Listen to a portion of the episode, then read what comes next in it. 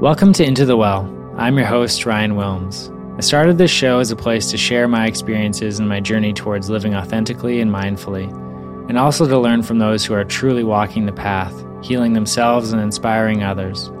By balancing the mental, physical, emotional, and spiritual, we can learn to live in harmony with ourselves and our environment. We'll be exploring different tools and modalities used to create sustainable well being for a fulfilling life. So, thank you for joining me. On this episode of the podcast, I sit down with Ben Goresky, who I met through the Samurai Brotherhood, which is the men's group organization that I'm a part of myself. He's one of the leaders of the, the Samurai Brotherhood and captains a couple groups within the organization, has been doing this work for six, seven years now. He also has his own platform called The Evolving Man, where he has a podcast with many great guests. And just recently, released a Intro to Men's Work online course called The Integrated Men. We get a chance to dive in on all things men's work, creating conscious love in couples, and plant medicines, and what to do to prepare for ceremonies and how to navigate some of those experiences as well. It's a great conversation with somebody who's bringing a lot of light to the world, and I hope you enjoyed as much as I did. Thanks.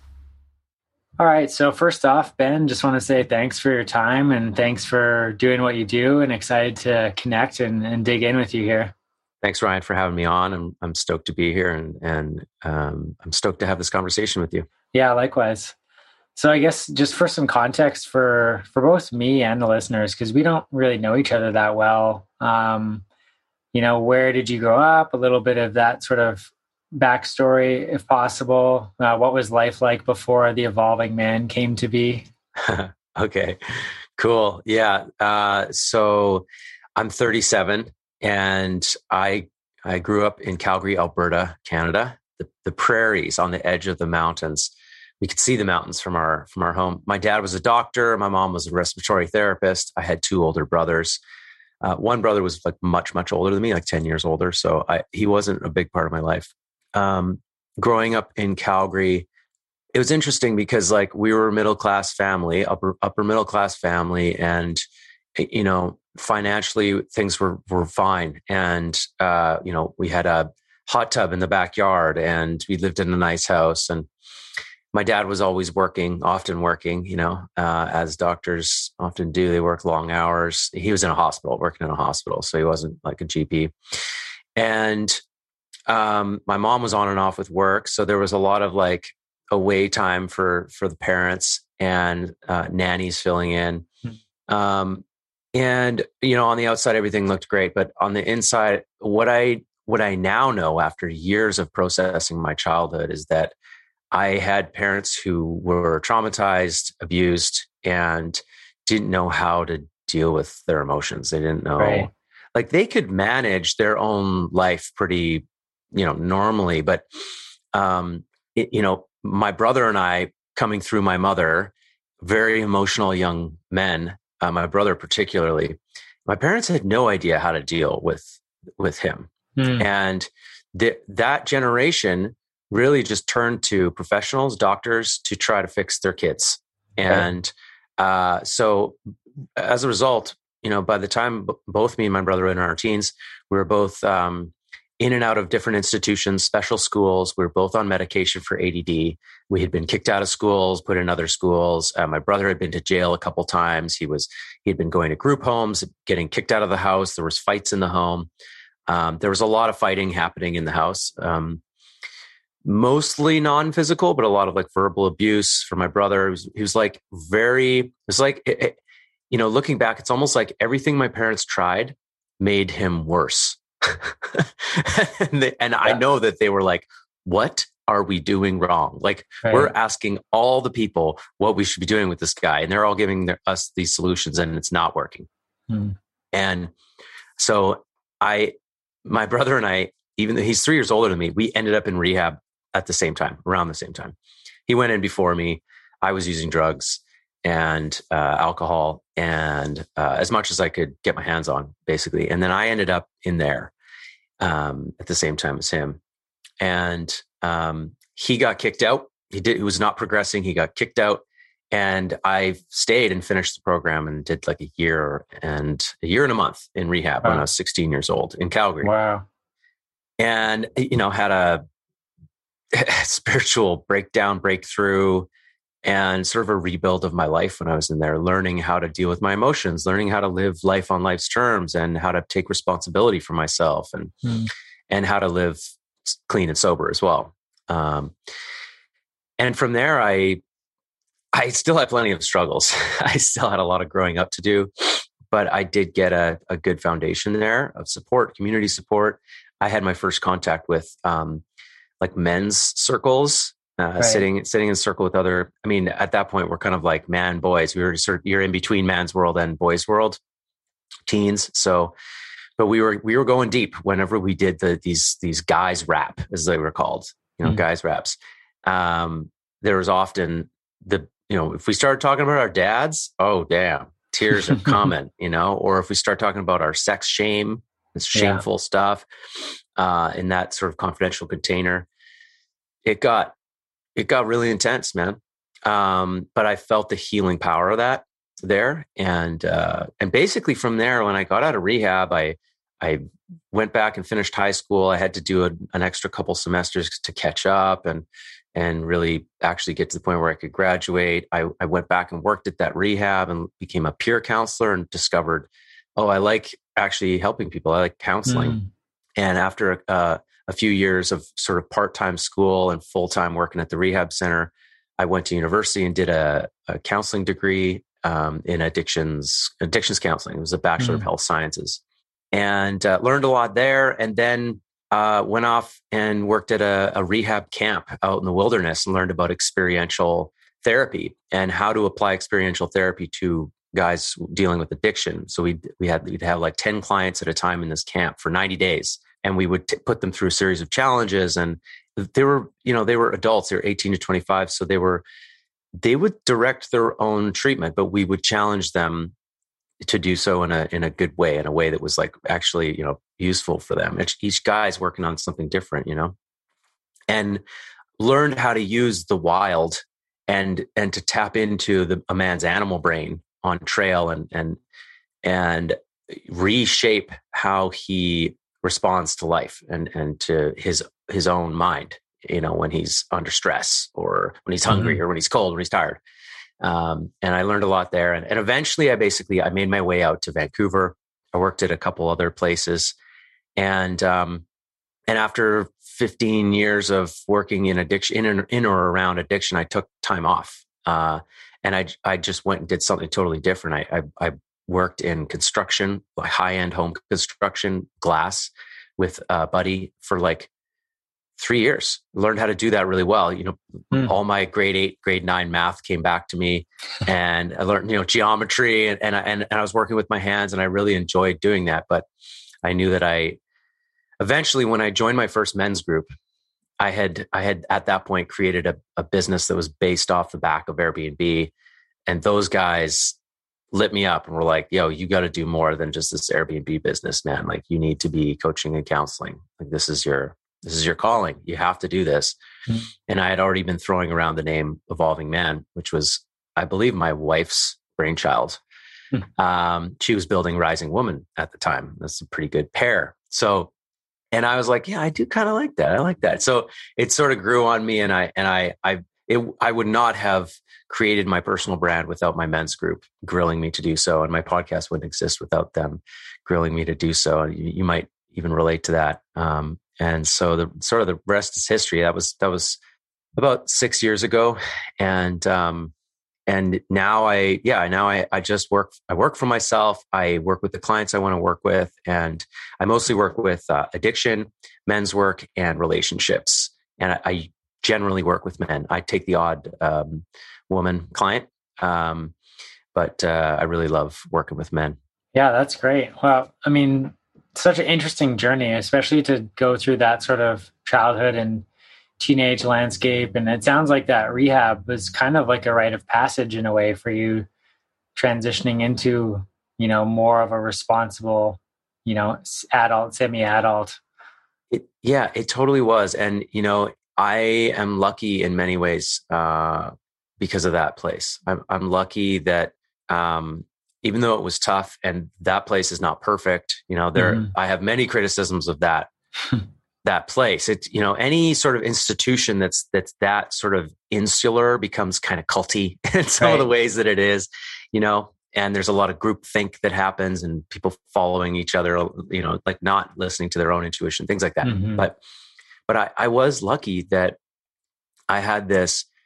One of the things they do really well there is they the, all the counselors basically have been through that place. They've been through treatment and so they know what it's like to be sitting where you're sitting and they've got their shit together. And mm-hmm. you look at them and you're like wow i actually look up to you. Like you are happy. You're living a good life. You're a good person. You are helping others and you've recovered from your addiction. You're no longer a slave to to this.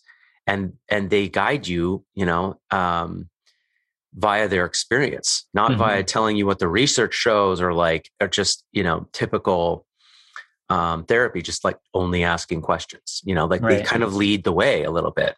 Um, and some of, you know, some of the methods can be coercive, but it was really tough. Mm-hmm.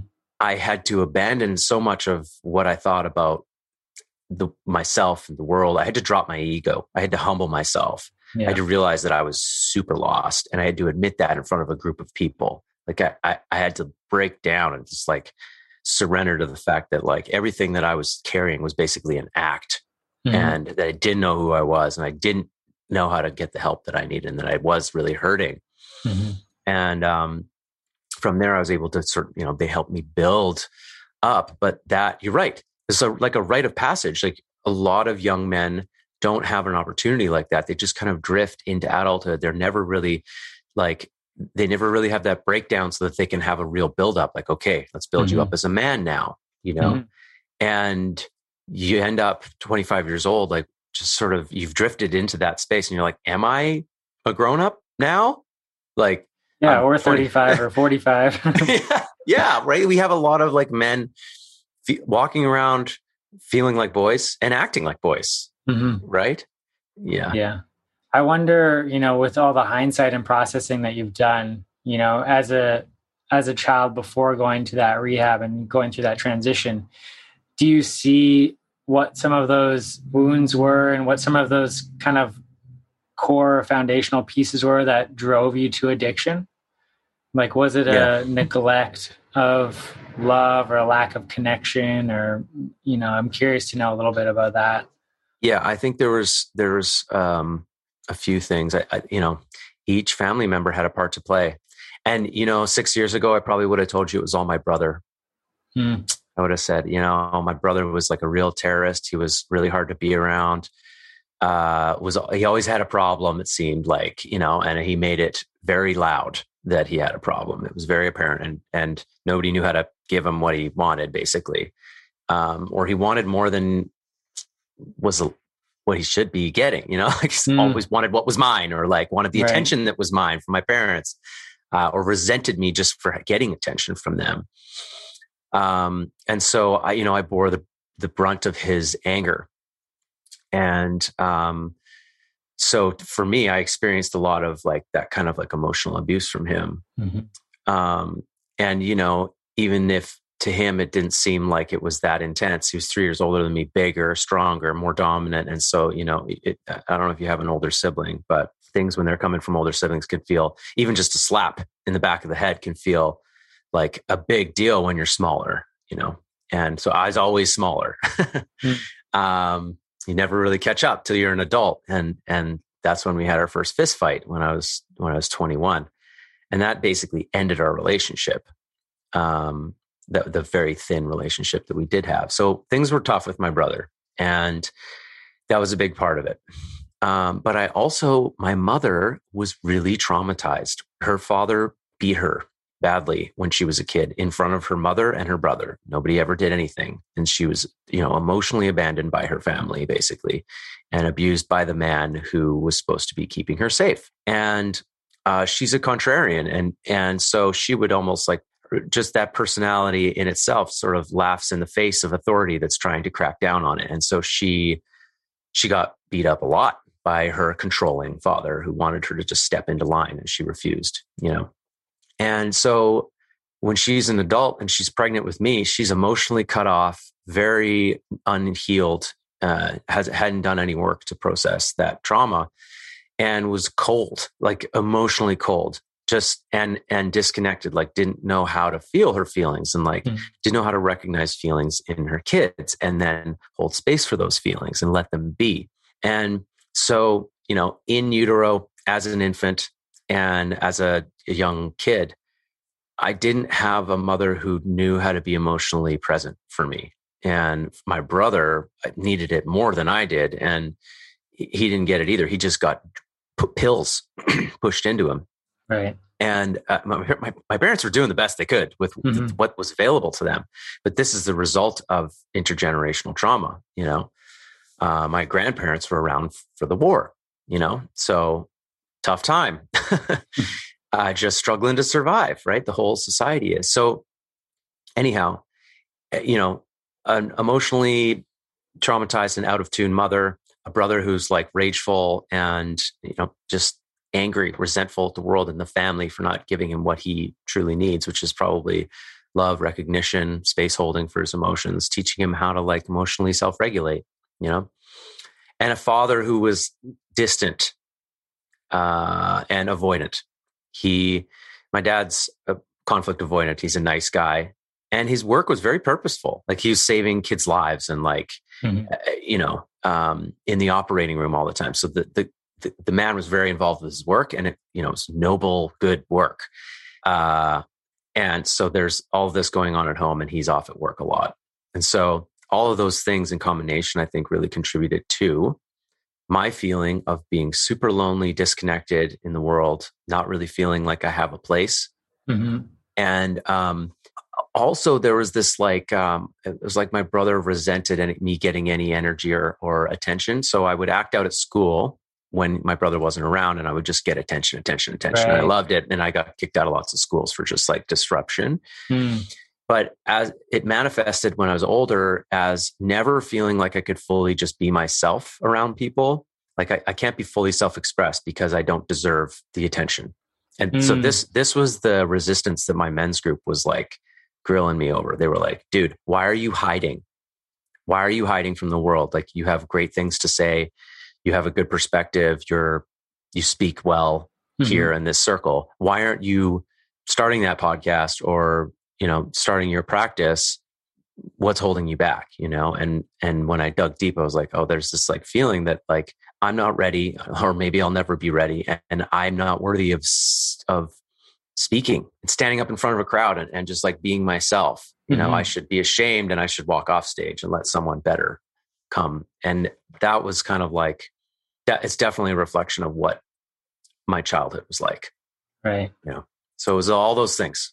Yeah. Well, it's quite a quite a stew. but yeah, and it's funny because I feel like, you know, from the outside, I'm sure lots of people looking in from your family and uh, you know, it's like, oh well, they're like, you know, doctors and they seem all together and it's like what's going on with these kids? And and then as a as a man of any age, young man, older man, you know, it can be sometimes challenging to be like, you know, put your trauma on there as well. Like you haven't gone to war or maybe, maybe yeah. been sexually assaulted or you know yeah. some of these more extreme versions of trauma like i found with myself when i started diving in and like looking under the hood you know is like just being feeling like my own wounds were worthy to be shared can mm. be can be challenging to step into that and yeah I also i like the you know the perspective of being the younger brother like i'm an older brother and it's only in the last year and a half where i've realized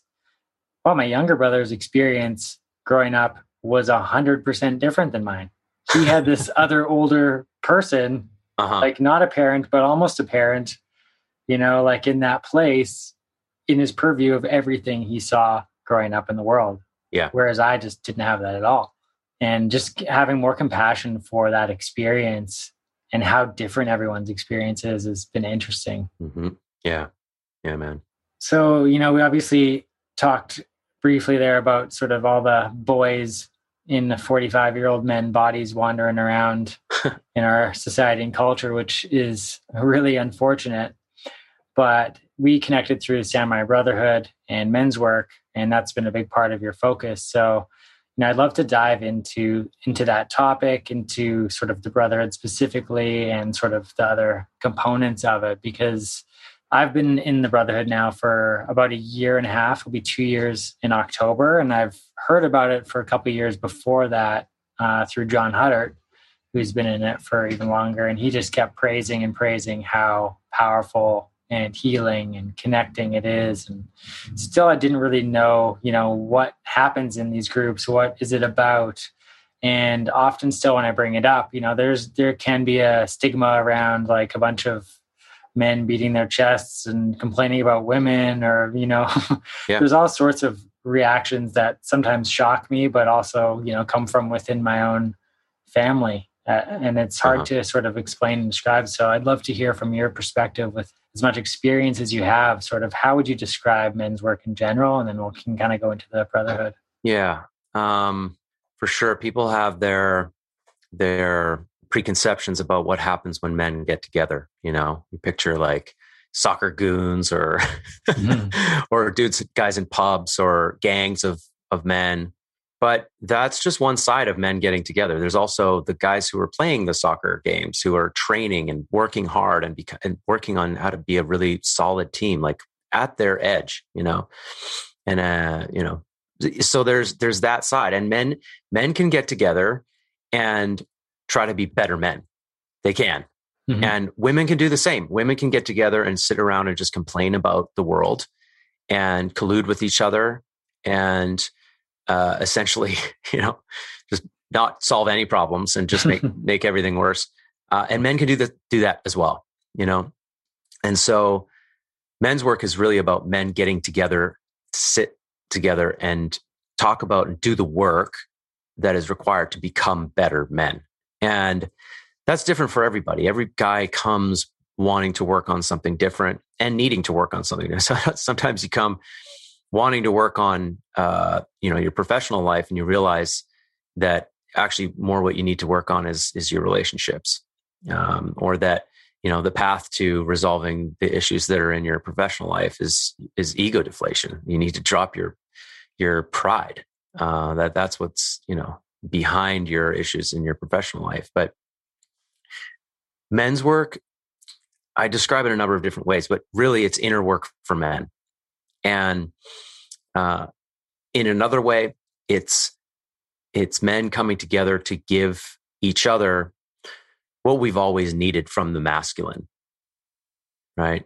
And which is like recognition, uh, acknowledgement, and safe safe space to exist, mm-hmm. uh, a safe space to express your truth, and uh, like challenge, a loving challenge. Uh, there's something about men that they one of the ways that we communicate with each other is we challenge each other.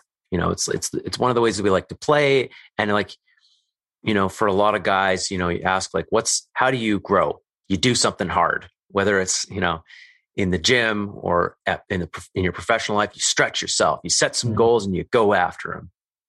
Guys really love that shit. Mm-hmm. And mm-hmm it's it seems to be one of the sort of the basis of one of the ways that we communicate and we're not always taught how to do that properly and challenge that comes from men can often feel like criticism or like a put down or you know why why didn't you get an a plus when you got an a right it's like mm-hmm. that's sort of the classic one like wow i feel like uh, that really hurt you know i was not acknowledged there uh, that's the masculine attempting to challenge and to grow, to you know create growth, but it, it's not landing. mm-hmm. And we can, we can do that. We we we compete. There's there's a a noble, a good way to compete, and there's uh there's a way to compete where you're just competing to destroy. You know, mm-hmm. sort of the dark side of it. So um, challenge, healthy challenge, is also an element of any good uh, men's group. And that often comes through accountability to your word, like do what you say. We're going to mm-hmm. hold you accountable to do that. Uh, or set some goals for your life, and we're going to hold you accountable to, to achieving those things. Um, so that's my long explanation of, of what I think men's work is. Yeah. I think, you know, one of the pieces that really resonated with me there is, you know, you talked about it before, not feeling safe to express yourself authentically and fully. And it's terrifying essentially to do that in the real world, quote unquote.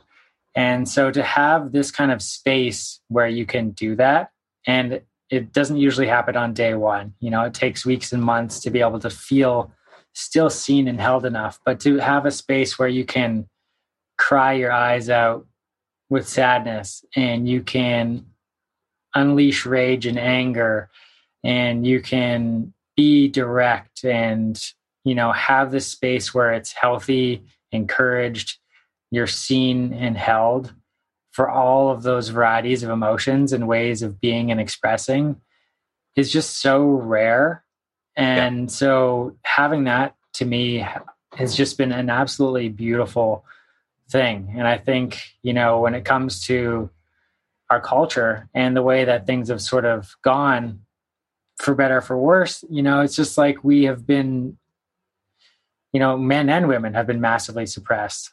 And the feminine, like especially, I think, has been mm-hmm. suppressed, you know, in women, but also in men and to have a place for that to be encouraged and welcomed and greeted with a hug you know is has been so healing for myself and for other people i wonder like what your sort of experience and uh, perspective on that is yeah you know the a great way to illustrate this for people is the situation where you're sitting with someone and they're talking about something that's going on in their life and they start to have some feelings some tears come up they choke a little bit. Their face turns red and they say, they look down at the ground, they say, I'm sorry. Like they're they're apologizing for having feelings. Mm.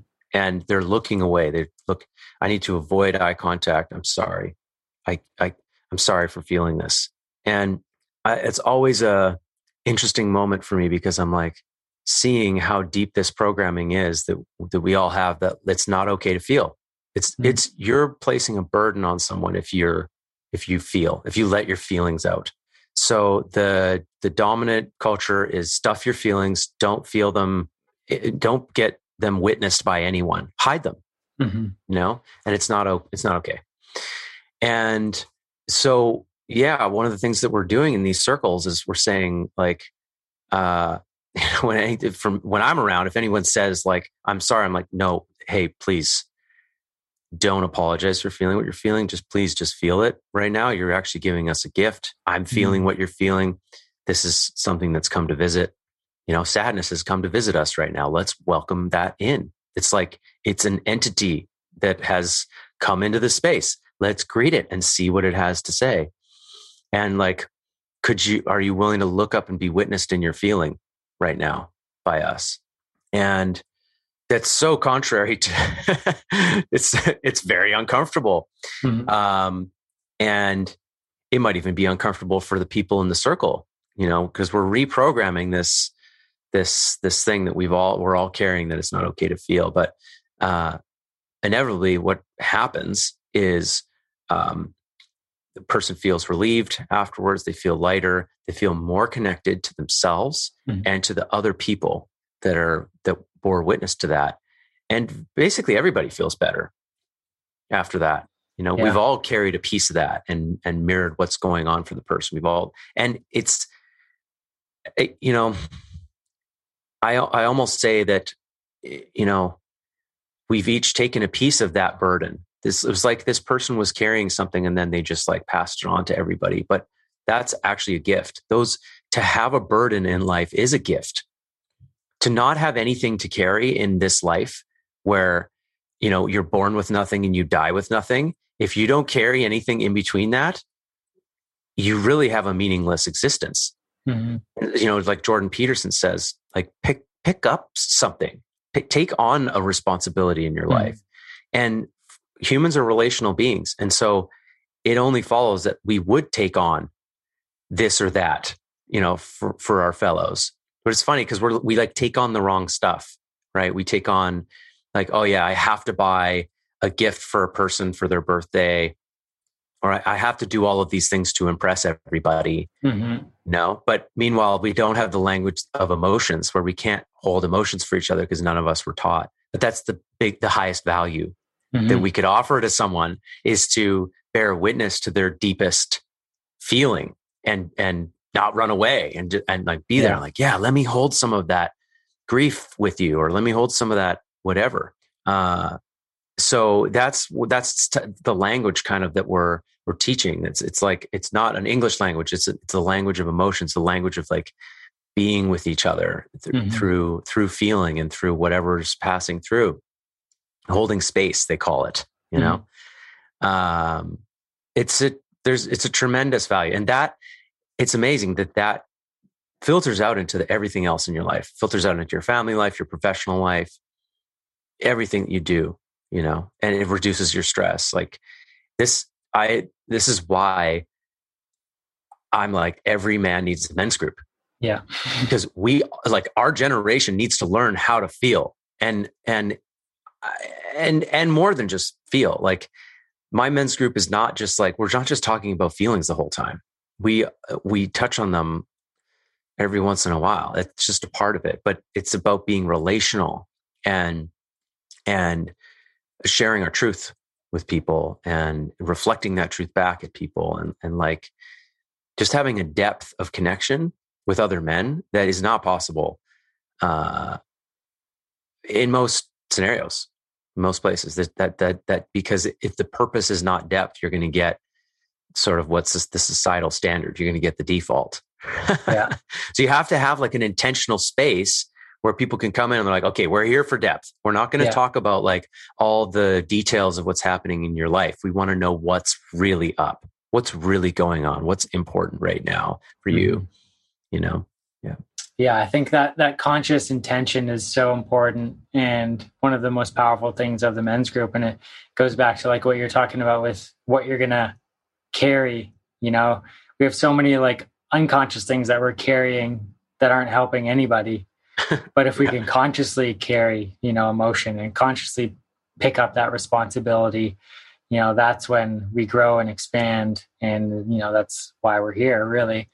Yeah. But I think um you know you you touched on it briefly and it's like okay cool like a bunch of men like sharing their feelings and that's healing and that's good but you know for a man to experience that and learn that process and then be able to take that to his partner and take that to his children and then they're going to learn how to sit with emotions and feel them and talk Yeah. about them and then they're going to share that with their children like ultimately that's so exciting to me Yeah. and a big part of the inspiration for me to do this work is is for the future and for for the you know the children that can learn a different way yeah, like, man, uh, sometimes I have to remember where we come from, where we're at. You know, like our parents' generation, a hundred percent of them were taught that the right way to raise a baby is that when they're crying at night, you just leave them in the crib, and you just let them cry it out. You know, they might think they're dying or that you're never coming back, that they've been abandoned by the only entity that that that they ever have been attached to, like God. They're being abandoned by God. They might think that, and and they'll they're going to cry themselves until they pass out from exhaustion, and that that's how you do it. That's how you raise a baby. You know, uh, you teach them how to like. The world's a cold, dead place where you get abandoned all the time. So yeah uh, cry it out, kid. This this was norm, the norm, and that that's. I grew up in it, crying it out in a crib. You probably did, and you know the parents that didn't do that were very rare. You know, when I peed the bed, I got a cold shower.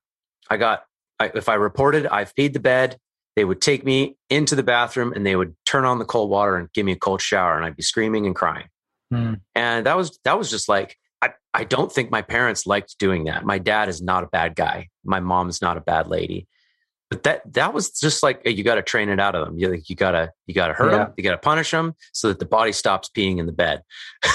Yeah. Like it's it's eh, looking back at that now i'm like wow that was just you know 30 years ago. And now we're turning a corner where parents are like wait a minute should we really be doing like should we be really like severing the attachment from a child like in before age one you know? Yeah. like maybe we should just like nurture the the baby and and like give it everything it needs for a while and then eventually it will differentiate on its own and and become fully self-expressed on its own without us like having to like harm it over and over again essentially through neglect.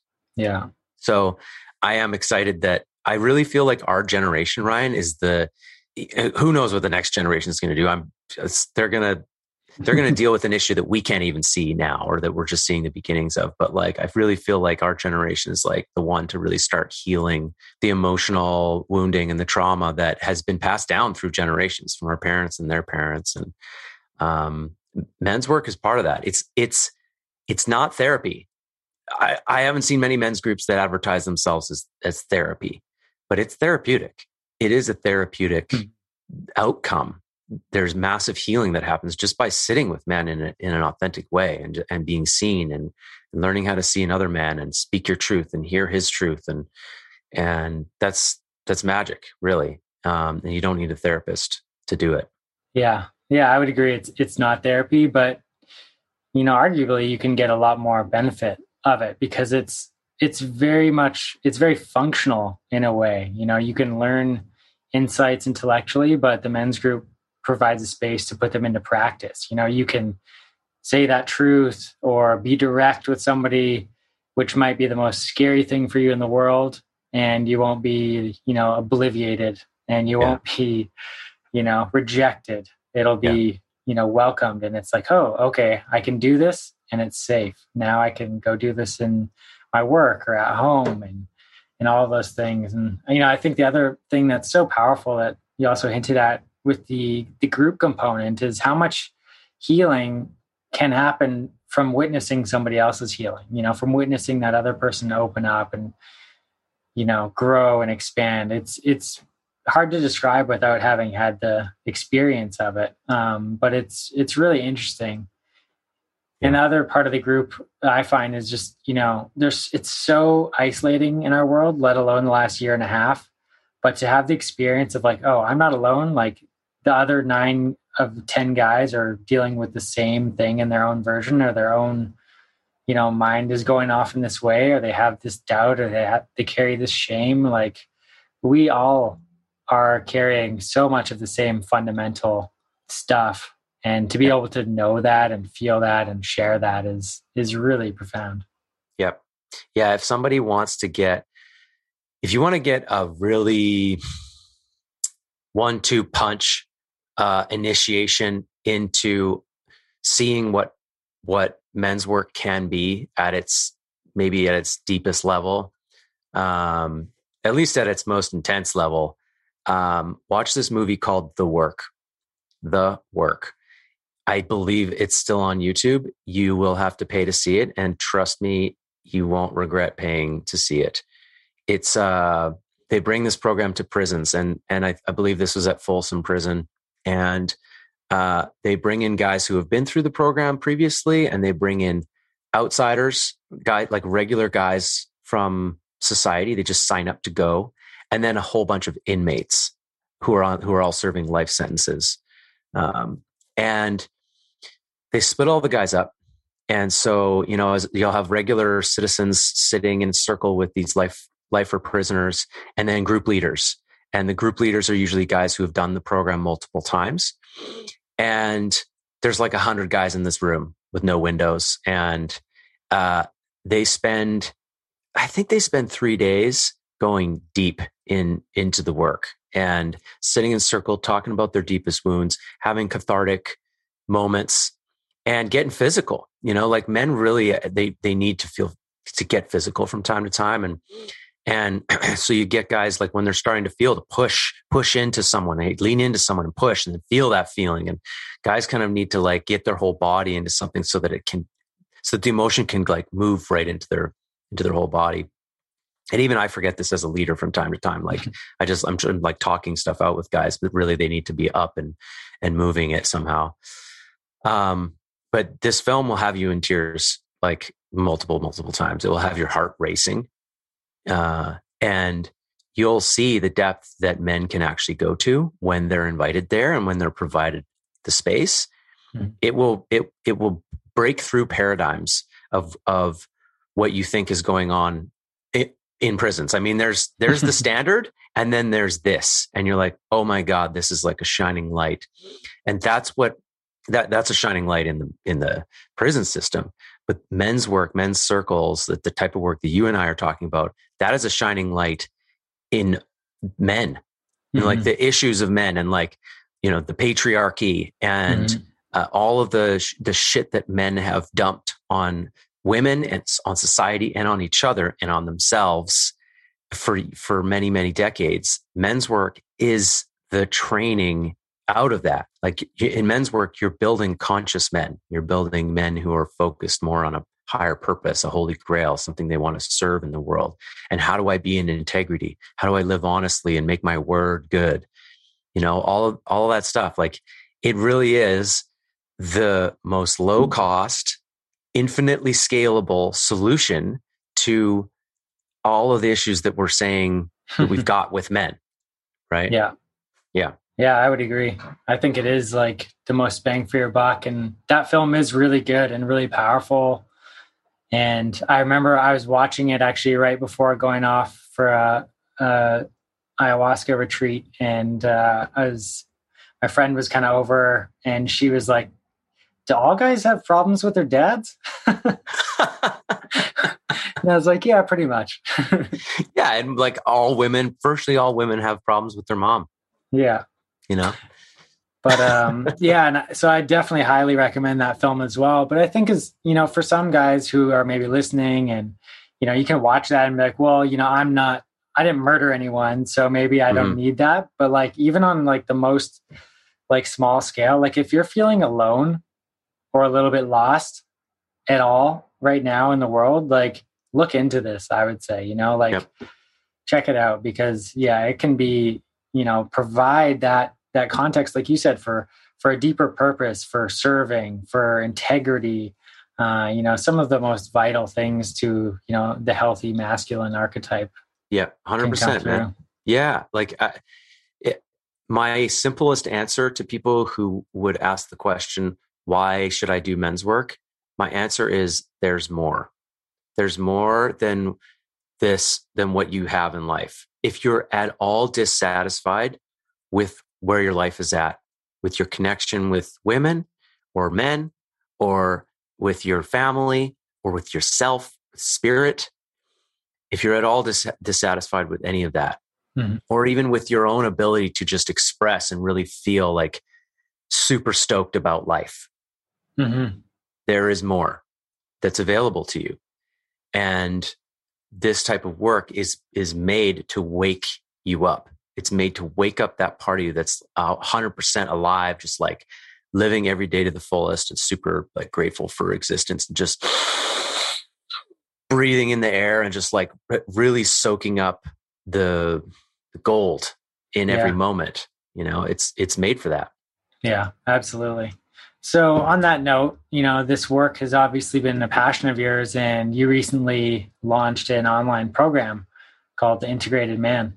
So, I'm curious to hear a little bit more of sort of what, you know, inspired you to go and do that, because there's not really a much like that that I'm aware of available online. And, um, yeah, you know, why somebody might do that and what they might get out of it. it's part of why I did it, man. It's, it really is like, um, you know, I'm a, I'm a big fan of uh, men's groups, but I've never started my own men's group organization because I've always been behind the Samurai Brotherhood. Like I've I've I've been in the Brotherhood for seven years, and and whenever I was like, okay, I'm creating my own personal brand, maybe I should create a, a men's group. Like I know how this stuff works, etc.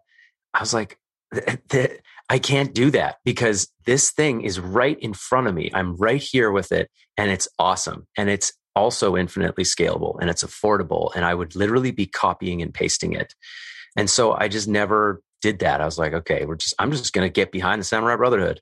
Mm-hmm. No financial benefit to me whatsoever for any member that joins, but in the go, get in here, you know? And mm-hmm. um, so with the course, I do coach men and um, I I want to give guys an introduction into men's work and there's basic stuff that I go over with guys and as that list of things started to grow I wanted to refer people to a program you know I would have easily uh, if there was some other like intro to men's work or men's work 101 video mm-hmm. course that was really good um, I would send guys there. I did send guys to Jordan Peterson's programs from time to time, like self authoring program and mm. um, these sort of self directed, really affordable things.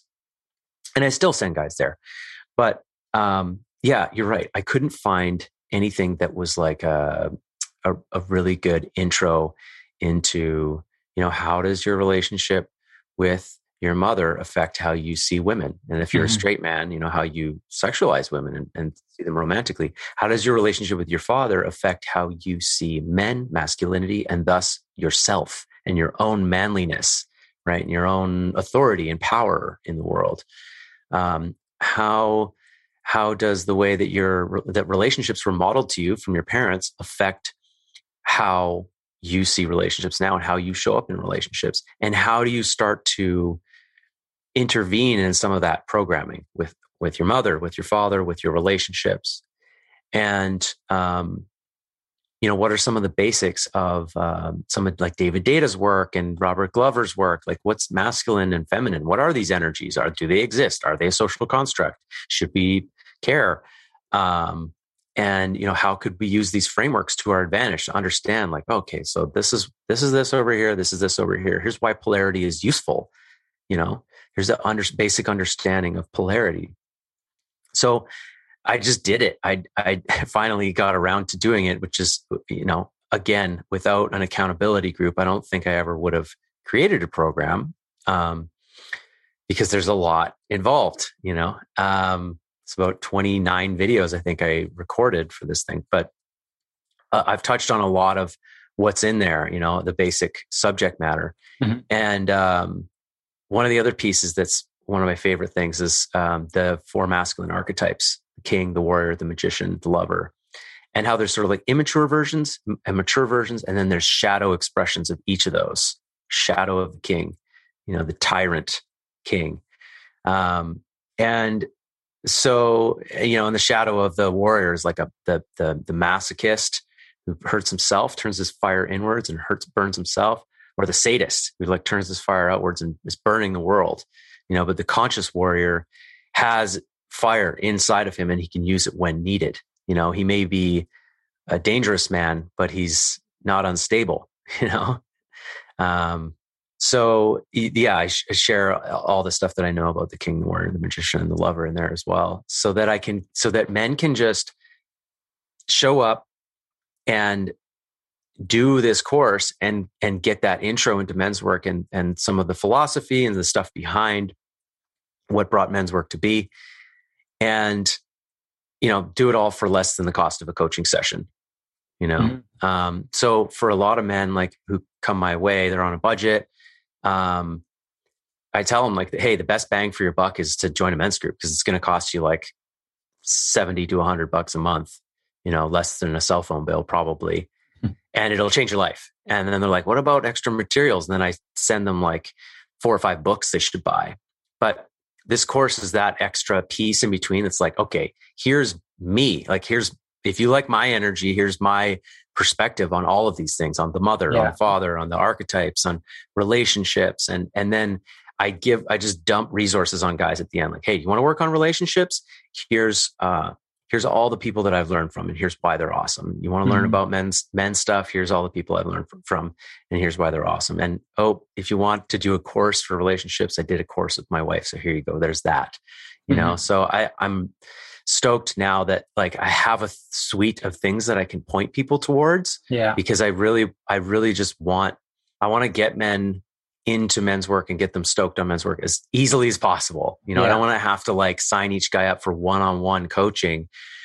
You know, like that's a hundred people in a hundred sessions. That's a lot, you know, yeah. but um, of course is like infinitely uh, reachable. So um, I'm really stoked to, to have created the integrated man. And, and the meaning of integrated for me is like, uh, you know, it's the result of all of this work, right? When you, when you dig around in all your dark crevices and and discover more about yourself and you reclaim your shadows you know there's some shadow work in there as well. When you look at the shadow is like the part of yourself you may have denied exists or you you you're it's it's long gone you know? Like i've met guys who are like i don't i'm not angry. I don't have anger.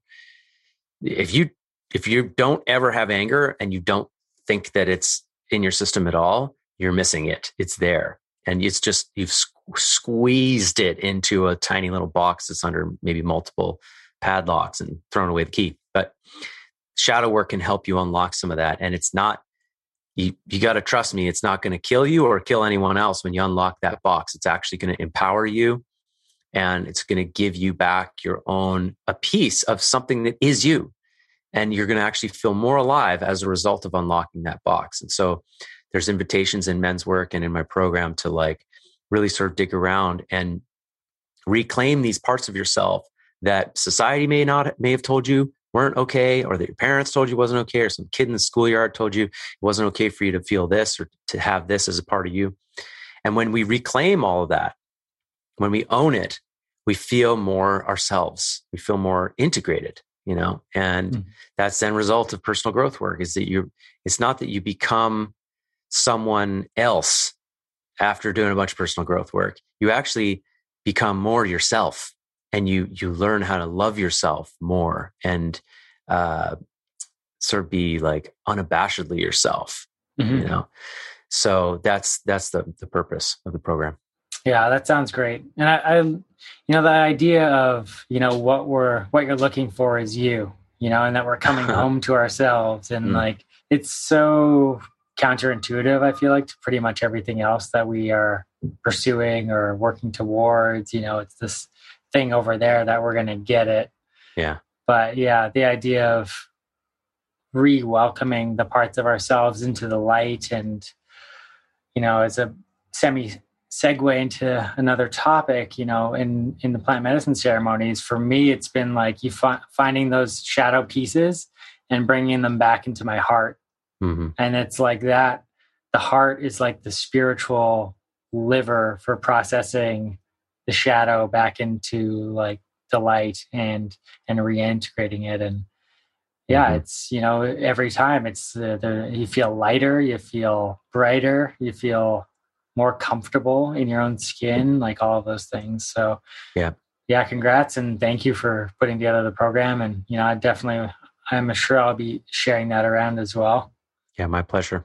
I, I like what you said about the the dark and and you know working with plant medicines you know like that my teachers in plant medicine have said like listen you need to like if you're just running from the dark all the time you're not it's not going to go well. It's going to come like it's going to get you you know? Yeah. and the way that you need to work and this is the way that's that's taught in the jungle and in the native traditions is you need to learn to meet the dark in the face you need to look it in the eye. You have to you have to meet your own darkness and sometimes you have to meet maybe some darkness that's like not yours. I, but you know accept that it may all be of your creation. Mm-hmm. and then you you need to learn how to own that accept it and and sometimes dominate it. You need to learn to dominate your own darkness your own space your own mind so that that's that's how you build your own personal power you don't build your own personal power by only focusing on the light, pretending the dark isn't there, or, or trying to just reject it because it, it will control you from behind. And you'll think there's this thing in, in plant medicine called false light that they talk about. You know, basically, like if you're on a, a plant medicine journey and you're seeing all kinds of stuff, and then you're starting, things are offering you things like, hey, take this, have some of this, have some of this. I'm going to give you this gift. Like, don't take that stuff is what I've been told because you don't know when you're being tricked. And this is the case in the, in the, the world as well, right? You know, I live in a pretty safe part of the world, but I've heard so many stories in certain places where like, you don't want to just like, like, here, come with me. Like, I'll take you to where you want to go. Boom. All of a sudden you're getting robbed. Mm. you know, that happens in the, in the, in the sort of that psychic space between you know earth realm, realm and spirit realm in, in the plant medicine world where you can be tricked by the darkness into thinking like oh i'm all light you know like so spiritual bypassing can it doesn't just happen at the human level it happens in the spirit world too where it's like yeah. light light light light light but really you're actually like you're being fed some like weird um veiled dark shit. Yeah. And, uh, you know, this conversation took a weird turn because we brought up plant medicine, but I like to weave that in from time to time because Yeah. these principles that apply on our level, on this level of existence right now, also apply in these other levels. And you just get to go learn the, the rules of the game at a different plane of existence, but it still applies. So, Yeah. I mean, you got to look at the dark. You got to look at the shadow. You don't want to spend all day there. You don't, you Yeah. know, like, I, w- I wouldn't do shadow work for my whole life, you know, uh, Yeah. but you want to be able to drop into that place and, and, and know what it's like there and see those things and then learn to like own them, integrate them, and even in some cases dominate them. Yeah. Yeah. Yeah, that is true. And it's funny because I don't ever think about that because my perspective is like if you're going to do ayahuasca, you go and ask Madre to teach you about your shame and you're like just straight into the darkest. Where's the darkest thing I'm ready for? Mhm. And like, let's go because that's why we're here, you know? And it's, uh, and, and that's why you're describing the light. yeah, You know, like you just previously you were like, oh, but you know, like ayahuasca is all this light. It's because you're going in to, saying like, okay, let's do the work. Okay, Mhm. where's where's my deep shame? You know, Mhm. where's my darkness? What am I hiding from myself? Please show me. And so then what you get on the other side of that is this like sweet, beautiful relief, you know? So Yeah. like I just based on my amateur uh participation in these things like my gut says that you're you're doing it exactly the right way you're going in with that right attitude and so what you're getting out of it is this like you know this uh the freedom that that type of work offers Yeah, I feel that way. And I do feel, you know, I've been lucky to work with, you know, groups and teachers and shaman that have so much integrity and really carry the medicine in such a beautiful way. And there's a, you know, such a deep respect for it and the process and the ritual and the tradition. And I really do personally like take that to heart and, and carry it with, you know, there can be lightness and humor in the process and in the journeys but it's like with a sort of very deep seriousness and um, and and care that I definitely approach that work with.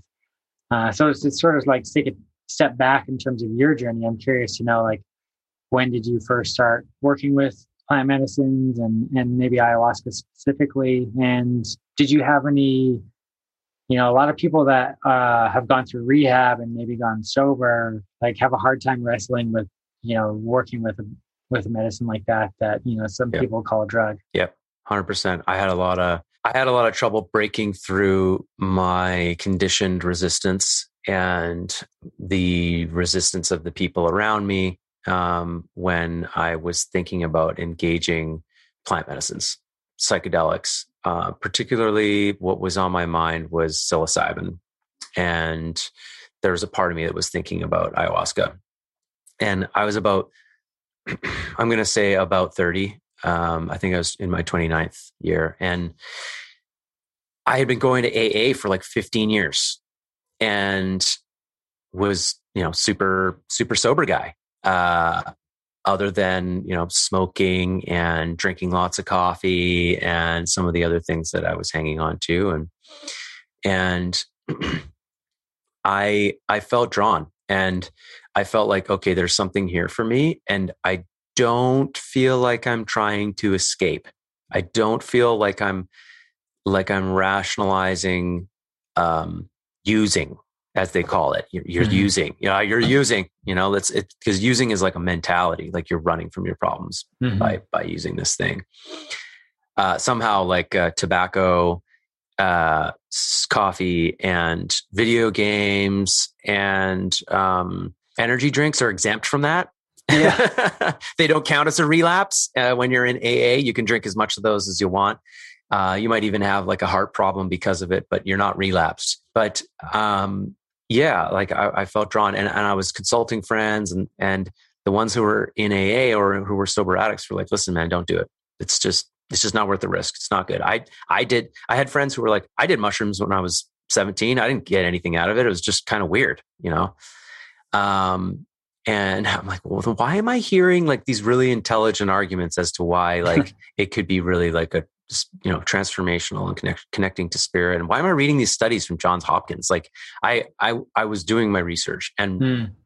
and then i started talking to friends who weren't in the program and weren't sober addicts and people who knew me really well. And they were like listen like you're not you're not going back man you're not going back to where you came from you're not going to relapse and I think you're safer than you think you are. You're more farther along than you think you are. You know, I think it's just your fear that's holding you back. Like you have intuition, and I think you're feeling that right now. And so eventually, those people and my inner voice convinced me, and it took a year and a half or so. Hmm. And I, I had a friend who I asked to take me on a, a, mushroom journey, and we went out into nature, and he took me, and it was beautiful.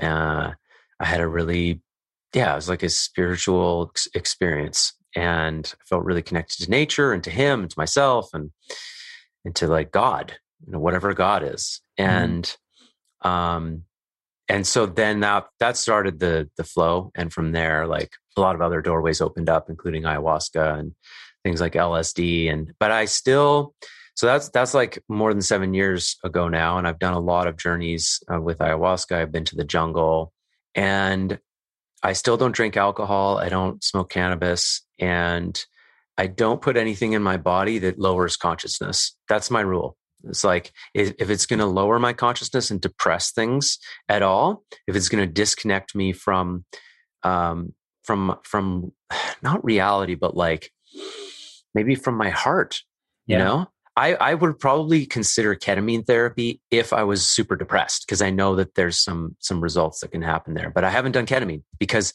I don't have depression, and uh, it's a dissociative, and it it sort of pulls your consciousness away from your body, and that's sort of on the the gray in the gray zone for me. Right. Um. So I've not done that. I haven't drank alcohol. I don't do cannabis. I did try touching back in on cannabis, but for me, this, the spirit of it didn't really feel clean and and um, consistent. It's a very mm-hmm. inconsistent thing. Um, and so I have my own guide now, my own intuitive guide, and I still have to keep my eye on like, am I using something to escape, or am I using it because I want to wake up and and be more connected to self, others, God, uh, and that's my that's my guiding light. Yeah, well, I think that's great. And, you know, ultimately, hopefully that's what everyone can create, but there's a lot of reconnection needed to be able to hear that voice and listen to it, trust it, and, and also, you know, have it be clear enough that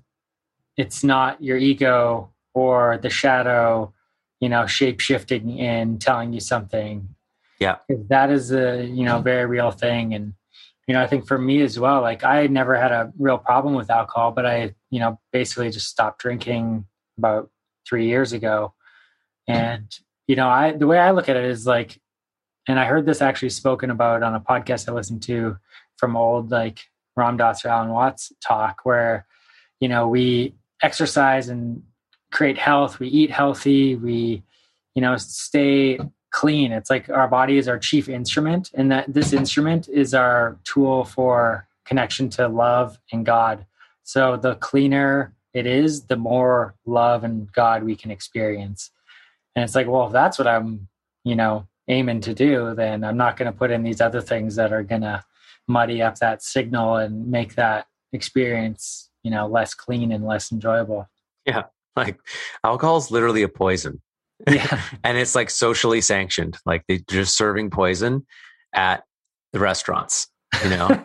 uh, and then we, when we get sufficiently poisoned, we're not allowed to drive. And we have to take a cab home. Like it's just, I mean, that's a good thing. But, uh, you know, it's just, it's it's always very perplexing to me looking at, at that but at the same time it's not because like you see how um, sort of blocked up we are in our society and and, and mm-hmm. our inability to, to really connect with each other Hmm. And um, you know, alcohol brings those walls down a little bit. and That that holding back, like oh, I'm going to just hold everything in here. I'm just not going to feel anything. I'm not going to express anything. I'm just going to be totally cool, you know.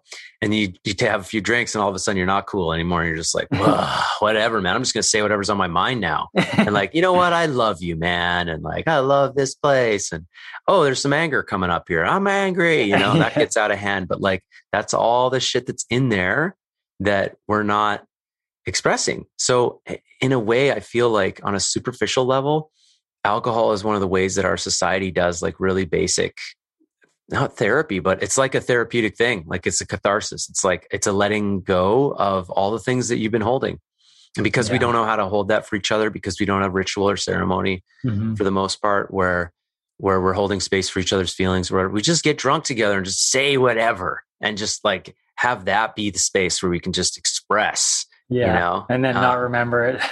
yeah. Or, well, and then you don't have to take responsibility for, hey, yeah, hey, I was drunk. Last, what I said last night, I didn't, I, I, didn't mean that. Yeah. I don't know? love you. yeah. But you're free of it. Like, it's like yeah. you, it came out, you know? So I think it's this little, it's this way that we trick ourselves into, mm-hmm. into letting, letting, blowing off some of that steam that we're building up. We don't have the tools to blow off. So like, I'm not, I'm saying like we can do better. It's essentially what I'm saying. Yeah. Right. Yeah. Yeah. Again, I, I, feel like it comes into that sort of the conscious intention to like, okay, I want to, I've got some stuff in here. I want to get it out. You know, there's a healthy way to do that. Or if you're not even aware of that being the case, then you might go to something like alcohol or, or cannabis to, to do that. And yeah, not necessarily take responsibility or know what you're doing even. So, you know, I think I get a lot of people asking me about plant medicines and maybe doing a ceremony or going to a retreat, something like that. I know you've shared different podcasts on the topic as well, but, you know, coming from that sort of uh, addiction background and just with the experience you have, you know, if somebody comes and says, you know, I think I might want to do that, you know, what are some of the guiding maybe principles or thoughts that you might share with somebody to help, you know, prepare them or make sure that they're asking themselves the right questions or they're getting themselves in the right sort of mental, emotional, spiritual space for something mm-hmm. like that. Mm-hmm. Yeah, good question. Um, I certainly don't think that they're for everyone. Like I, I definitely think men's work is for every man. Mm-hmm. yeah. Um, but I, I don't think plant medicines are for everyone.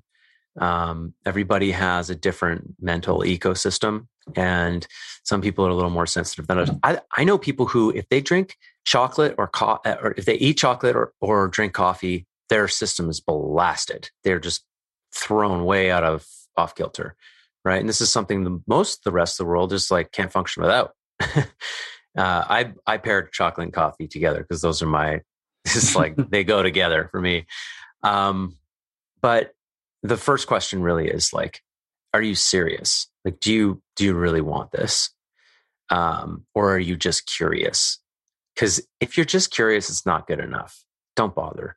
Like, try a bunch of other things first. Right. You know, um, psilocybin before ayahuasca, in my opinion, um, it's a little bit more dosable, um, mm-hmm. and everything else before psilocybin and ayahuasca and LSD, because you know um, I think you need to get comfortable being in an altered state. It, it, it can really help. But are you serious? Are you coming to this with a serious intention for for wanting to you know encounter some of the things that you've heard people encounter in plant medicine work do some of the work that people are there to do you know are you ready to do the work are you ready to see the darkness and the light you know most people are ready to see the light but are you ready to see the darkness and yeah, so are you serious and are you ready? Right. And so ready really just means like, have you done sufficient exploring, talking about it for yourself, about your intentions your reasons why, talking to people who have done it. And uh, if you really start to feel like you're ready, like let's say you've um, you've done some therapy in your life, so you've done some inner searching, you maybe you've done some personal growth workshops, maybe you've been a part of a men's group or a women's group. Cool have you tried anything that's like a more of an altered experience? Have you done Osho's dynamic meditation? Have you done uh, holotropic breath work? That's mm-hmm. a powerful experience and it's totally free, essentially. and you could be driving home 15 minutes later. so like try breath work, right? Yeah. And work through some of the hangups that that come up in breath work where your, your resistance is showing up in your body. There's that's a very useful tool. And yeah, have you done low doses of other things in a therapeutic context, not at a party, you know, mm um, and sort of been in a quiet space with yourself where you've had to face, you know, some darker part of yourself, the the judge, the inner judge, the inner jerk, you know, who's judging you, um, or grief, you know, some of your grief that's coming up from your childhood or from losing someone or losing a cat or a dog or something, breakup. You know, if you've done those things and you just want to keep going deeper, and you have an appetite to keep going deeper, and you're like, oh, I know I have these traumas. I'm ready to like, I'm ready to open up that box. Um, I want the healing that's there and I'm willing to do the work. Okay, you're ready. Then start preparing, you know, um, find out what it is that you're drawn to. Are you drawn to MDMA therapy because you want to do some trauma resolution and talk about your sexual abuse? Are you drawn to plant medicines because there's like more of a spirit thing there and, and shamanism and you're drawn to that and, um, you know, and figure out what it is and then figure out if you, if, if it does work for you, if you like, if you can do it, you know, are you on any medications? Right. Yeah. Uh, are you on SSRIs or SNRIs? You can't do ayahuasca if you're on those things. I don't know what the deal is with MDMA with those, but MDMA interacts.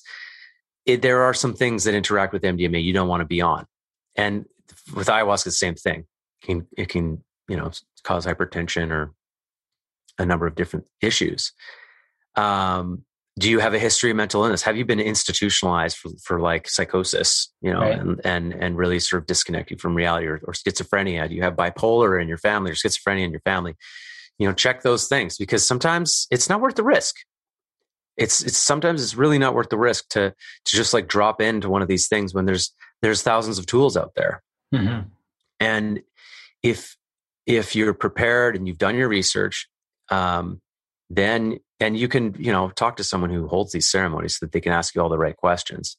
Then yeah find a find a ceremony or find a facilitator you know? Um, there's mdma therapists around and there's ayahuasca ceremonies everywhere. I know there's ayahuasca ceremonies happening like in the industrial district in london like right. it's kind of I look at those I'm like wow I don't know if I could do that man there's like 80 people in there and they're just serving up ayahuasca and everybody's just like having their own experience and there's not much going on um, but I would say find the person who has the most experience that you can find the the most connected to a lineage if possible you know mm-hmm. the, the lineage with ayahuasca is through a South American tradition um, you know the Shipibos the there's a Brazilian tradition, there's a mestizo tradition in Peru, there's a Colombian tradition. My friend Alex um, is a part of, and can, you know connect to that. And if you want to do psilocybin ceremony, there's actually actually um, uh, a tradition uh, through Mexico that the name Mazatec, the Mazatec tradition, Mazateca, um, where they've done that for a long time and used psilocybin as a sacrament. And um, you know, obviously the lineage with MDMA goes back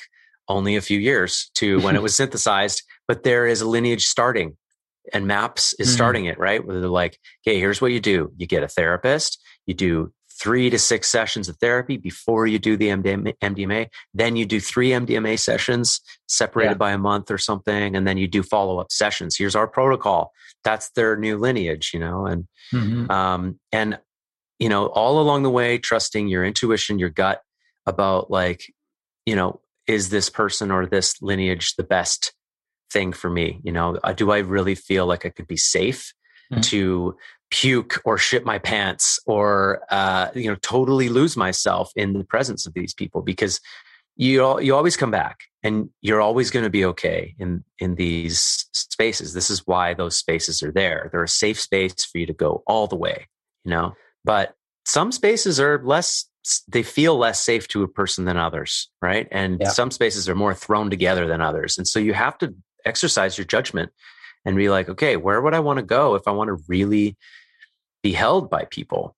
And yeah. um, you got to follow your gut in that respect. Yeah i think that's all really really good advice for sure. And you know your notes about like breath work and holotropic breath work you know i think that is a really good precursor to any sort of substances and experiencing that altered state and can be so so powerful and healing and um, you know can be good to do with a facilitator as well um, yeah. but yeah i think for me like by accident having done holotropic breath work and a vipassana before doing any ayahuasca like those experiences and tools were just so profound and helpful. And of course, the the therapy piece as well. I feel like some version of that is is really kind of essential before going into sort of that sort of space. Because if you're navigating that all by yourself with no context and reference and uh, you know insight from outside of your own mind, it can be quite challenging. Um, yeah. You know, you didn't really mention meditation specifically, but I wonder, you know, is that a foundational tool that you've used as well and recommend? 100%. Yeah, I appreciate that you mentioned Vipassana because it's like, Vipassana is like the, oh, it's almost like a master class in meditation, right? Like you, you, I haven't done one yet and I'm scared. I will do one eventually, but I'm like, oh, geez, like, cause it doesn't sound fun. It's not fun. Um, but you know, for those who don't know, like you're basically spending seven to ten days just meditating, not talking to anybody. You don't get to look at your phone. You you are just with yourself for meditating all day long, as, as long as you're awake, basically, and you confront. You know, you you sort of like eventually have purged all the crap that you are you think about on a daily basis, and you start really sort of zeroing in on like your essential self consciousness and um, it can be very uncomfortable. And you have to learn to just sit with yourself. And you might be uncomfortable in your body. You have to learn to just sit with that. And building those tools, the more of that you have, the better when you're when you're going into a psychedelic journey, because all of the things that your your mind does, it's going to do when you're under the influence. And it's going to try all of its tricks and so you're, and it's going to project those tricks out into the room. So like, I might be feeling uncomfortable in my gut, and then I, I think it's like somebody else's thing instead of my own thing. Or I'm scared, and then I start to freak out, and I and I start to project my fear outwards, and I'm like, oh my god, we're all scared. Something bad must actually be happening. Everyone's scared here. We're freaking out, and then I go into a panic. Right? Yeah. But no, really, what's happening is I'm having fear, and and I'm not sitting with that well. I'm I'm I'm allowing it to control me. Um, and there's you know that can happen with all the other emotions. I've had experiences where like I'm I'm sure that we are all seeing aliens. Like I've had a number of those experiences, and now I'm like, no, I know now. It's just me having this experience, and I get I should just sit here and be in it, enjoy it for what it is, um, and so, yeah, those tools of being able to sort of release, let go, and not attach your mind to what's happening here and uh, just be the witness as it flows by the light and the dark you know it's very very helpful because it can feel like you're enveloped in it like you're washing down river and like you have no control. Uh, but that's because you've jumped in to the river. Like you really need to pull out a little bit and just be the observer. Don't accept any things that are offered to you, uh, and and just just be there. Just be the conscious. Just be the Buddha. You know, as the world swirls around, and um, you know, I'm not perfect at this. It's it's a practice. None of us are perfect at it. It's it's just it's a a framework to work with. You know, that can be very helpful in regular life and in psychedelic experiences. Yeah, yeah, absolutely. Yeah, just hearing you talk about that a little bit just made me smile, like reminiscing on experiences in in the ceremony space. You know, where it's like it can feel like you're in this place forever, and it's the most crazy night. And you know, the reality is there's you know twelve other people lying silently on a mat, not making a sound. Yeah. having like completely different, you know, experiences yeah. and it's yeah it's quite magical. But yeah it is you know it's just what we're going through amplified a thousand ten thousand who knows a lot of times right? Yeah um, yeah totally. I i had this one experience where um, I'm lucky that it was like later on, like I had already done probably 50 ceremonies and I'm, uh, it, the shaman is, he calls you up, at least in the tradition I'm a part of, he calls you up to sit in front of him and then he sings to you.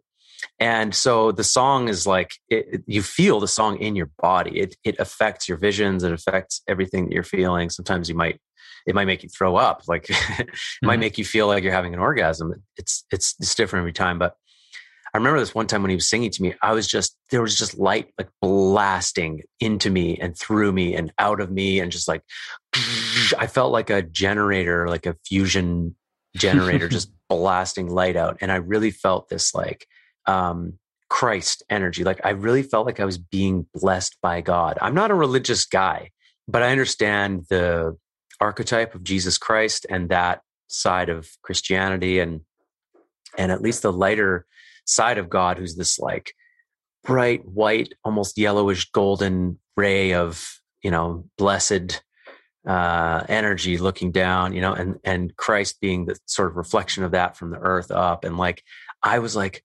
oh like my chest opened up and I just felt so lucky to be myself I felt like I was being anointed or or like uh I don't know if ordained is the right word, but it's like uh, uh, knighted in front of the king or something. You know, I was yeah. like, oh, me, really, yeah. me?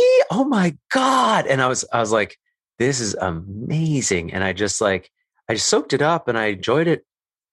And and I remember after that being like, okay, if I was like a little bit more, if my ego had grabbed onto this, I could easily be like, I'm Jesus.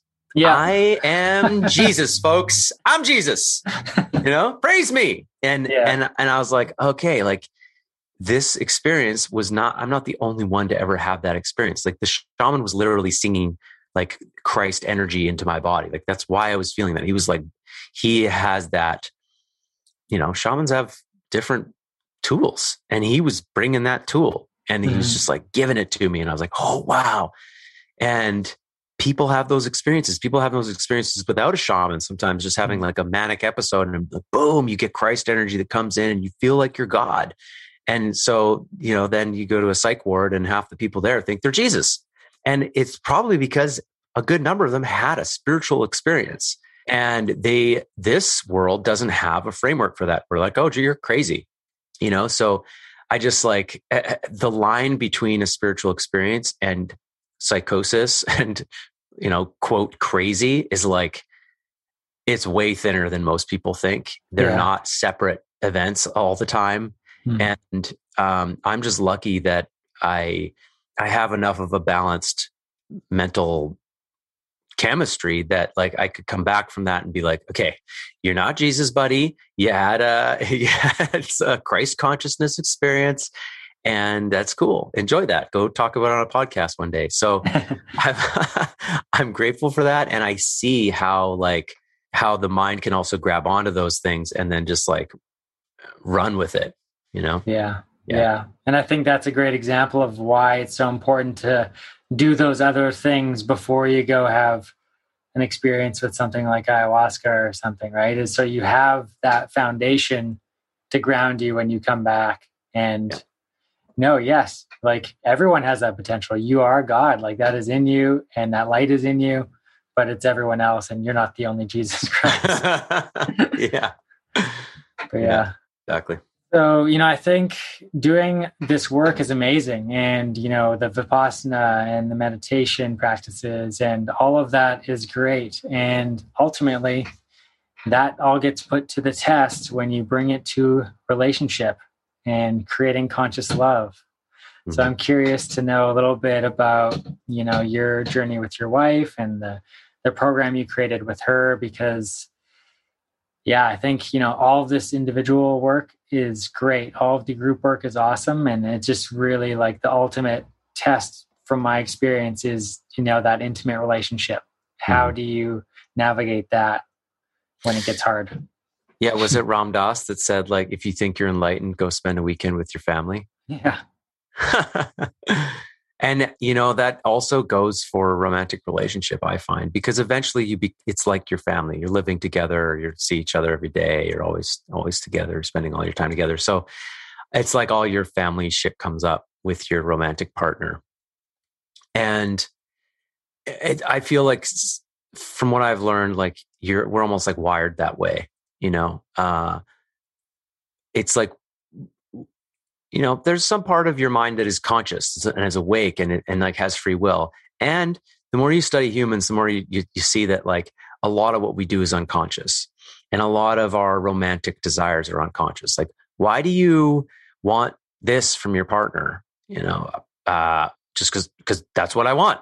You know, but why? You know, like, could we do some digging? And if you do some digging, you find out that need is is connected to some unmet need in childhood or, some you know deep part of you, and it's just kind of running the show. It's just there, right? Why do you, why are you attracted to the men or the women that you're attracted to? You know, it's totally automatic. It's totally automatic. Why do you like the type of sex that you like? Or the, you know, if you watch porn, like, why are you searching for that thing every time? I don't mm-hmm. know. It's, it's not conscious. That's for sure. it's like it's buried in there.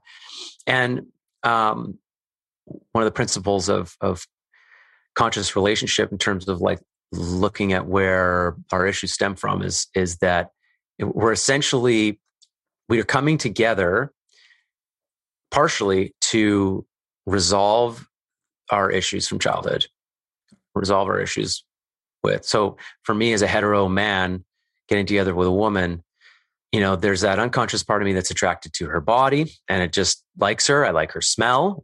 You know, I want to have sex with her. And there's also a part of me that looks at her as the feminine and projects my mother onto her. And I want to resolve the things that are unresolved with my mother with her through her through my relationship with her and um you know so for me inevitably it's something that's come up a lot in my relationships mm. and in this current relationship is this idea of being controlled by a woman. I don't want to be controlled by a woman. And if i even start to get a sliver of an inkling that she might be trying to control me i'm like back off lady. Back off you know and she's like, "Whoa, I was just trying to make a decision about, you know, what bed sheets to buy." you know, or like she like wants to have a sip of my water, my tap water that I'm drinking out of my cup.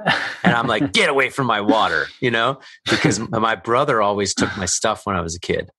Right? And so here I am like acting out my childhood wounds with my my partner where I when really like the the noble part of me, the conscious part of me is like, well your stuff is my stuff. I want you to be happy. I would never want you to go thirsty. So like may i'm i want to provide for you. But instead i'm like defensive over my cup of water. So that's that's like that's typical stuff that actually comes up for all people in relationship. And it's connected to way back. And um so when you ask yourself like why can't i do relationship right? Or why do my relationships keep failing there's there's no easy answer to that but basically the the just to normalize it all we all struggle with relationships. It's the hardest environment. It's the biggest test you know and some people give up on relationships. They're like i'm just going to focus on work my body my health uh, optimization over there and i'm going to stop trying with relationships because I, I give up you know? And you've got trauma that plays out as well. So so relationships are a really difficult testing ground for all of us. And uh, we all tend to be pretty resistant to actually like doing work in that area to like uh, to learn skills so that we can do better. learn like learn how to for me it's like learning how to relate to women better how to how to under how to how to hold space more how to relate to her in a way that she opens rather than closes you know um, how do I provide a safe space for her? Because that's something that's really important to her. And that's, that doesn't necessarily mean money or anything in particular. There's like a, there's an energy of being a provider. And how do I, how do I do that for her so that she feels safe and that so, so that she can express herself in her fullness, which then makes me feel like just like I'm swimming in ecstasy, just like being around her feminine energy, you know? So there's a feedback loop um, there are there are tools out there there are teachers out there and you know i think that's the main thing people need to know is that there are relationship experts out there there's tools and you know you can practice these tools with your partner a lot of people want to like I'm going to go over to therapy over here. I'm going to do my stuff and you go to your therapist over here. You do your stuff. Mm-hmm. But like, when are you ever going to come together and like do the work to cultivate love and connection between you? Mm-hmm. Oh, well, we'll go to a dance class or something. Yeah. Like, cool. That's great. But like, there are tools that foster intimacy and depth and um, cultivation of love. And, you know, they're scary because what they involve is vulnerability. But look at Brene's Brown, Brene Brown's work on vulnerability. Mm-hmm. Like that's the ticket to relationships. So guys, gals, if you want to be closer with your partner, more vulnerability is the ticket for both of you.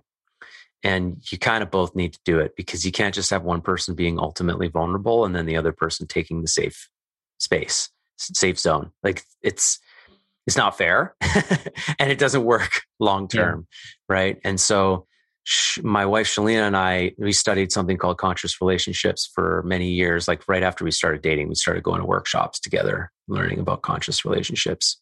And there was a lot of stuff in there. There was shadow work. There was like a course in miracles stuff. There was, um, you know, almost like a, a free expression um, acting stuff. There was catharsis. Cool. There was breath work and we studied that for for years and years and years. And once we found all the tools that really were working for us um, we put all those into a course so that couples can just watch it together and then go do the exercises. There's about six date nights that you can do where you set aside two to three hours. You watch the video of us telling you about the concept and then you sit and you practice speaking that with each other. And you can do those over and over again. You could do the course every two months for the rest of your life and just keep practicing those mm-hmm. tools and you get more and more out of them every time. So, um, and our relationship is not. First of all, we would not be together if it wasn't for these tools. I will say that I, I, I would not have been able to handle this this relationship, its intensity, uh, if it wasn't for these tools and my men's group, for sure. Um, I'm a fairly dominant uh, guy. I, I, I tend, I, am kind of like alpha in how I interact with my friends and my my romantic partners. And mm-hmm. um you know that could be partially stuff from my childhood trying to like be heard and all that. My partner is also that way. She's such a queen. She's like a leader. And so we smash into each other all the time in that way. Like we're both trying to lead uh, both trying to dominate um, which leading and dominating are not the same thing. I won't i don't want to like make those synonymous but we we have a lot of conflict. Uh, not, I don't want to say we have a lot of conflict, but like the relationship is not conflict free. And, um, sure. but the, it's our, our motto for our relationship is it's not always easy, but it's always worth it. you know, like that's kind of our slogan. Yeah. And so I don't really know where I was going. Oh, and yeah. So basically it's hard. Relationships are hard no relationships are perfect. We we still struggle eh, all the time, you know, and we will struggle probably until the mm-hmm. day we die because we're we're not enlightened people. We're human. We have our shit that comes up. We have our own agendas that we want the other person to fulfill, but we don't say it or what have you. And it's hard to be in a relationship. And the just like staying together and staying in love is a miracle. I have to say, you know, it really is but the tools are out there. There are people that are winning at it. And, um, you know, Harville Hendrix and Helen Hendrix are two of our heroes. And John and Julie Gottman, the relationship researchers from Seattle, are also heroes of ours. They've done so much uh, work with relationships and, and teaching about what works in relationship. And we shared as much of that as we could in the course. And so we called it Creating Conscious Love and uh, it's on the Rising Woman website. So you can just Google "Creating Conscious Love Rising Woman," you'll find it.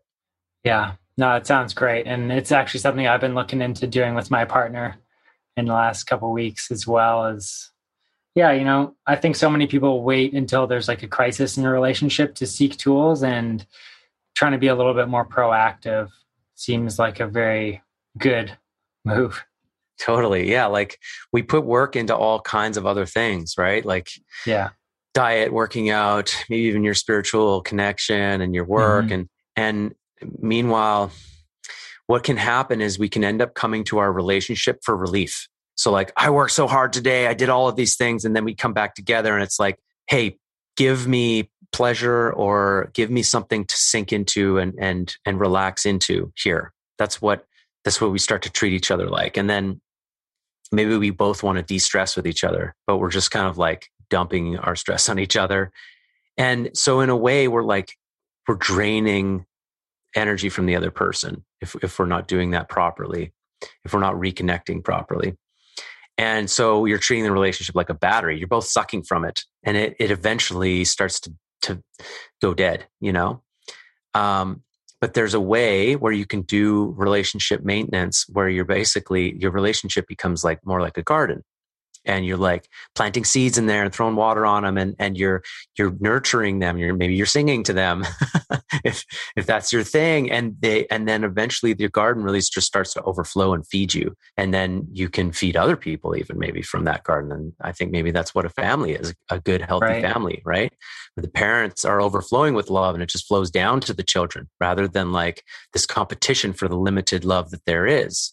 Yeah. Uh, so you know, I think that's what we've tried to do with the course. We've tried to make the course like this overflow of love into, you know, anybody who signs up um, and us just sharing, like, you know, paying forward the tools that have been given to us. Yeah, that's great. Well, I feel like that might be a good spot to to wrap it up for today. Um, you know, as we were talking about the men's work, you mentioned a couple authors and uh, King Warrior, Magician Lover. I wonder if you could share like, you know, three to five books on that sort of in that realm that you would recommend to somebody listening? My microphone is sitting on the stack of books. Um, yeah, I would recommend if guys want to read about men's work. Uh, I I definitely recommend The Way of the Conscious Warrior, which is written by P.T. Mistlberger. Uh, read that. Leave a review on Amazon. He's one of my mentors. Um, he started the Samurai Brotherhood, and um, I have a lot of respect for him and the work that he's done and how he's carried men's work uh, to my generation. And uh, yeah, I would love to see his work being just that book, particularly being like right alongside David Deida's The Way of the Superior Man. Uh, that's that's that's the first book that uh, was given to me for men's work uh, by my partner. Uh, you know, she saw that I had a goal of understanding what masculinity is um, that particular year, which was probably 2017 and 16. And uh, she bought me that book.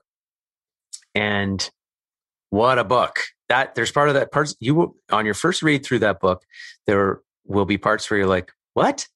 what is he talking about?" And I don't even know if I agree with this. And you might be scratching your head. And there's parts in there where you're going to be like, "Wow, this explains so much you know and he's he's drawing on taoist wisdom really ancient teachings and he's making them like accessible to our generation even though the book was written 30 years ago. It's uh it's very applicable. Uh so the way of superior man the way of the conscious warrior and yeah you know the third one i would say that guys should read is probably king warrior magician lover by um Robert Moore and Douglas Gillette. And yeah, it's just it's it's really interesting the way they split like okay, look at here's the mature man. Let's split him into four quadrants and see like try to conjure these like um these spirits that he's embodying, you know, these gods maybe you could call them like in the old way, like the the Greek way. And it's very cool to to sort of parse these things out and see like oh like you know, here's where my king is at in my life. Here's where my warrior is at. Oh, and my lover is like dim and, you know, not even showing up. And the warrior seems to be running the show and dominating, you know, and the king is, it's like the warrior's dominating the king. That's weird. And like, if you can really sort of dig into that stuff and start and st- start to see like, oh, okay, here's where, here's where I can put these things into their place in my life. Your, your life just, really starts to reformat and come together in a much more um, eh, synchronous or like a properly flowing way. Uh, so I, I definitely um, recommend that book. And for parents and and dads who have sons, definitely, definitely read The Boy Crisis by Warren Farrell. It's a big, thick book, but it's he it's thick because there's so much going on with boys and people aren't talking about it much. We just see the consequences of what's going on with boys in the men that we're um, we're seeing all the problems with. You know, it starts with boys. It starts with fathers, and it starts with parenting. So read the boy crisis and understand exactly what it is that affects that turns boys more towards that uh, you know gang criminal dark side and what turns them towards you know being men of integrity early on in life great thank you all right well yeah thanks again thanks again for the work you're doing with the you know samurai brotherhood and i've gotten so much out of that personally and the courses you've created as well and co-created so just thank you for what you're doing and sharing with the world and appreciate it thanks a lot brother it's a pleasure to be on the show and uh, pleasure to have this conversation with you. And yeah, I hope I hope people enjoyed it. Thanks. Yeah, thanks again. Too. Yeah. Speak soon.